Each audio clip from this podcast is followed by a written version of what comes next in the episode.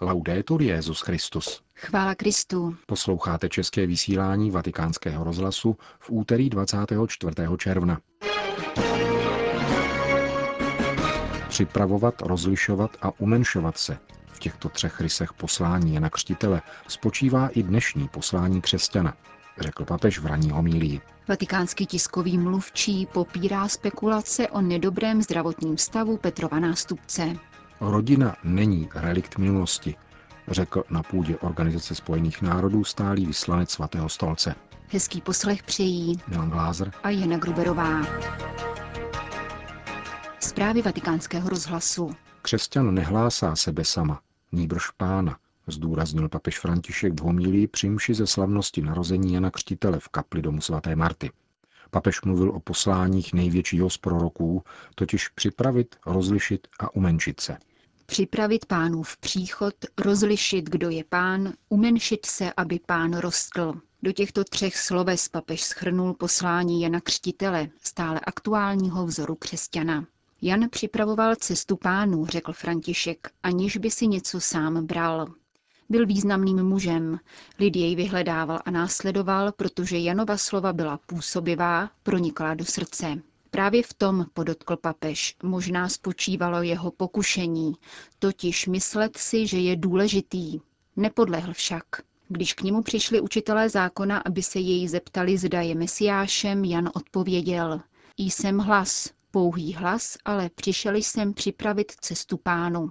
A toto je první Křtitelovo poslání, podotkl papež. Připravit lid, připravit srdce lidu na setkání s Pánem. Kdo je však Pán? To je druhé Janovo poslání. Rozlišit mezi tolika dobrými lidmi, kdo je Pánem. Duch mu zjevil a on měl odvahu říci: Tento je. On je beránek Boží, který snímá hříchy světa. Učedníci spatřili tohoto muže, který šel kolem, a nechali jej jít. Na druhý den se stalo totéž. To je on. Má větší důstojnost než já. A učedníci šli za ním. Během přípravy, říkal Jan, přijde za mnou. Při rozlišení, kterým dovedl určit a ukázat Pána, říká: Ten přede mnou je to. Třetím Janovým posláním, pokračoval papež, bylo umenšovat se. Od té chvíle, poznamenal František, se jeho život začal snižovat, umenšovat, aby rostl Pán, a to až k vlastnímu zániku. On musí růst, já však se menšit. Za mnou, přede mnou a daleko ode mne.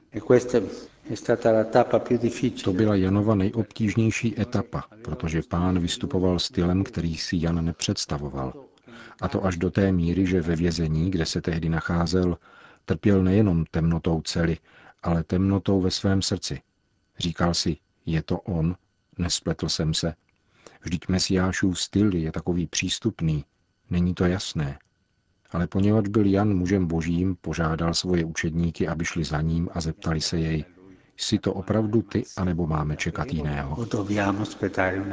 Janovo ponížení, konstatoval dále papež, je dvojí. Byl ponížen smrtí, jež byla cenou za jeden rozmar, ale také temnotou duše. Jan, který dovedl Ježíše očekávat a rozlišit, vidí teď Ježíše daleko. Onen příslib se vzdálil, zdůraznil papež, a on skončil osamocen. Ve tmě a pokoření. Zůstává sám. Tolik se umenšil, aby Pán rostl. Jan, dodal papež, hledí na Pána, který je daleko. Je ponížen, ale v srdci má pokoj. Tři poslání v jediném člověku. Připravit, rozlišit, nechat růst Pána a umenšovat se. Je krásné takto nahlížet také dnešní poslání křesťana. Křesťan nehlásá sebe sama, nýbrž druhého. Připravuje cestu Pánu. Křesťan musí umět rozlišovat. Musí vědět, jak rozlišit pravdu od toho, co se pravdou zdá, ale není jí. Být člověkem rozlišování. A křesťan musí být člověkem, který se umí snižovat, aby Pán rostl v srdci a v duši druhých. Končil papež František dnešní ranní homílii. Vatikán. Občasná lehká zdravotní indispozice papeže Františka a redukce letních veřejných vystoupení vedly některé sdělovací prostředky ke spekulacím o domnělém zhoršujícím se zdravotním stavu Petrova nástupce. Tyto dohady pro mikrofony Našeho rozhlasu vyvrací tiskový mluvčí Svatého stolce otec Federico Lombardi. Tyto spekulace jsou zcela nepodložené. Vznikly tím, že jsme zveřejnili letní program papeže Františka, který v červenci nepředpokládá generální audience.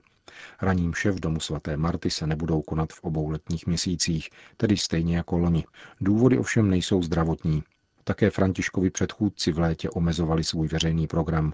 Jan Pavel II. Jezdil do hor a také Benedikt XVI. Trávil léto v papežské rezidenci v Castel Gandolfo. Omezení papežské agendy v letních měsících je rovněž jistým odlehčením pro papežovi spolupracovníky. Je nutné si uvědomit, že každou papežovu iniciativu doprovází práce a služba mnoha lidí, kteří také potřebují odpočinek. Rád bych upozornil, že papež František se stejně jako v loni rozhodl, že v létě zůstane v domu svaté Marty. Nikam tedy neodjíždí, avšak méně veřejných závazků mu umožní využít čas k jiné práci, reflexi a modlitbě. V loňských letních měsících papež sepsal Evangelii Gaudium, nyní víme, že chystá encykliku o stvoření a ekologii a kromě toho se bude připravovat na řadu plánovaných budoucích vystoupení. Zatímco loni papež omezil svůj veřejný program v srpnu, letos je to právě naopak. V polovině srpna jej čeká důležitá mezikontinentální cesta do Koreje a proto přerušení veřejných vystoupení nastane v červenci. Papež František je velice aktivní člověk, dodává vatikánský tiskový mluvčí, a tudíž ani horké římské léto u něj nevyznívá na prázdno. Sice jej nenavštěvují hlavy států ani poutníci, avšak probíhá řada soukromých setkání s poradci, se kterými konzultuje nové dokumenty, vysvětluje otec Lombardi. V poslední době se několikrát stalo, že papež přerušil svou činnost a odložil plánované audience na jiný den. Důvodem byla lehká zdravotní indispozice nebo potřeba odpočinku. Také to je třeba považovat za něco zcela normálního pro člověka, který má skutečně neuvěřitelný životní rytmus. Papež pracuje téměř bez přestání dopoledne i odpoledne. Tato přerušení byla nicméně vždy velmi krátká, maximálně půldenní, a poté se pokaždé vrátil k běžné činnosti. Kdo sleduje papežskou agendu, může si uvědomit, jak mohutný má záběr. Nemocný člověk by takovýto objem činnosti nikdy nezvládl. Vím také, že si papež nabírá stále další závazky. Ku příkladu všechny zářijové neděle jsou již obsazené veřejným programem. Potom bude synod o rodině s beatifikací Pavla VI. A svatořečením nových kanadských svědců, dále listopadové kanonizace. Pokud tedy papež trochu zvolní v létě, vynahradí si to v příštích měsících. Podotýká italský jezuita, který jako blízký papežův spolupracovník soudí. Intenzita papežovy činnosti a jeho kreativita jsou skutečně ohromující. Stále je něco nového napadá. Velice překvapuje také živý vztah ke všem lidem, se kterými se setkává. Máme před sebou člověka, který nás stále udivuje svou usilovnou prací, životem a duchovním elánem. Uzavírá otec Federico Lombardi. Madrid. Uchovat církev ve stavu stálé misie, předávat radost evangelia s novou energií a misionářským elánem. Těmito slovy povzbuzoval papež František předsedu španělské biskupské konference, kterého přijal v pondělí na soukromé audienci.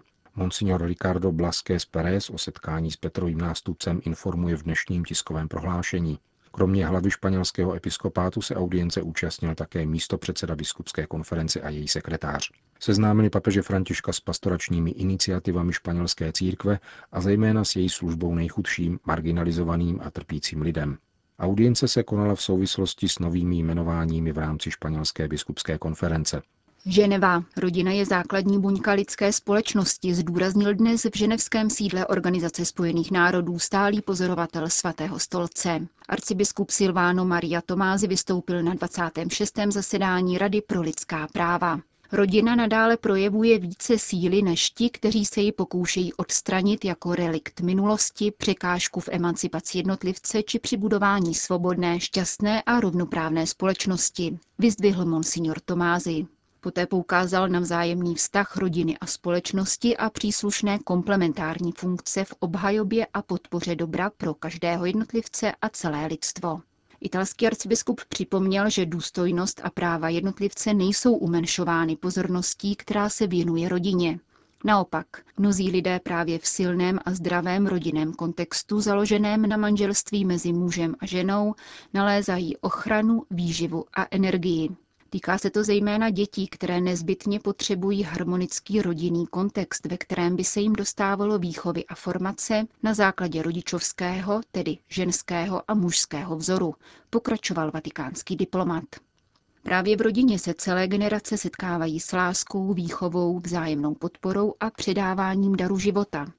Tuto vizi nalézáme v dějinách všech civilizací a také ve Všeobecné deklaraci lidských práv, která uznává jedinečná a nezadatelná práva a povinnosti rodiny, založené na sňatku mezi mužem a ženou, prohlásil stálý pozorovatel Svatého stolce. V závěru svého proslovu vyzval, aby rodina nebyla rozdělována a vyhošťována na okraji, nýbrž aby požívala ochrany jak ze strany státu, tak ze strany celé společnosti. Francie. Nejpočetnější muslimská obec v Evropě vystoupila proti islámskému extremismu. Francouzská rada muslimských obcí publikovala začátkem června tzv. Občanskou smlouvu, kterou reaguje na poslední případy násilí s náboženským podtextem, jejímiž pachateli byli francouzští muslimové, a na prohlášení francouzského ministra vnitra, které potvrdilo, že ve Francii dochází k náboru mladých lidí, kteří jsou vysíláni se zbraní v ruce do Sýrie či Mali, aby tam vedli tzv. Svatou válku. Vrchní rada muslimských obcí mimo jiné píše, že slovo džihád, navzdory rozšířenému pojetí, ve skutečnosti označuje boj se sebou samým při konání dobra a má tedy především duchovní dimenzi. Poselství a život muslimů ve Francii, stojí dále ve zmíněném dokumentu, je znetvořováno politikami a ideologiemi. Francouzská rada muslimských obcí vyjadřuje znepokojení nad přitažlivostí radikálních tezí mezi mladými muži a upozorňuje, že tato deviace využívá jejich osobních nedostatků a křehkostí, zejména mezi oběťmi sociálních nespravedlností a nerovností, a utíká se k manipulaci posvátných islámských textů. Je proto nezbytné, pokračuje prohlášení rady, aby se muslimové jako celek zmobilizovali, aby mládež mohla najít cestu pokojného islámu. Také Svaz mešit Francie, ustanovený koncem loňského roku a zahrnující imámy asi 500 francouzských mešit, se jasně vyslovuje proti islámskému radikalismu. Jeho předseda Mohamed Mossaoui konstatuje, že někteří mladíci se stávají rukojmím určitých myšlenkových proudů, které se zmocňují posvátných textů islámu a dávají jim doslovný výklad, neodpovídající původnímu duchu ani hodnotám a účelu. V souvislosti s tím věnuje Francouzská rada muslimských obcí pozornost nezbytné formaci imámů a náboženského obzoru při předávání hodnot v rámci dialogu a tolerance. Představitelé francouzských muslimských obcí si rovněž stanovili, že je třeba usilovat o oslovení těch muslimů, kteří mešity nenavštěvují, za pomoci vytváření sportovních či kulturních asociací v muslimských čtvrtích. O těchto a dalších iniciativách francouzských muslimských obcí, jejímiž členy je ve Francii asi 5 až 6 milionů lidí, referovalo dnešní vydání vatikánského deníku L'Osservatore Romano. Totéž vydání vatikánského deníku dnes také zveřejnilo zprávu o jmenování nového vrchního rabína Francie. Stal se jím 50-letý lyonský sefardita Chaim Corsia. Nastupuje do úřadu 14 měsíců po odstoupení Žil Bernheima kvůli plagiátorství a neoprávněnému nabití univerzitního titulu. Plagiátorství se týkalo také obsáhlého dokumentu, kterým před 2 roky protestoval proti návrhu zákona o redefinici manželství za pomoci textů vzatých od několika katolických autorů. Chaim Corsia, bývalý rabín Remeše, byl zvolen na 7 let do čela ústřední rady, kterou vytvořil Napoleon roku 1808 s cílem co nejvíce sjednotit různé proudy judaismu. Nový vrchní rabín Francie je ženatý a má 3 děti. Je stoupencem dialogu se společností a dalšími náboženstvími. Bývá označován za nejmodernějšího ortodoxního rabína. Spolu s ním by mohly uvnitř židovské obce najít více prostoru ženy. Budoucnost judaismu ve Francii, řekl Corsia po svém jmenování, vede skrze otevřenost a spojení všech tendencí, všech energií. Otevřenost je samotným základem života synagogy. Dveře není možné zavírat, je třeba je otevřít. Zdůraznil přitom také obnovení vzájemné důvěry mezi Židy a společností. Končíme české vysílání Vatikánského rozhlasu. Chvála Kristu. Laudetur Jesus Christus.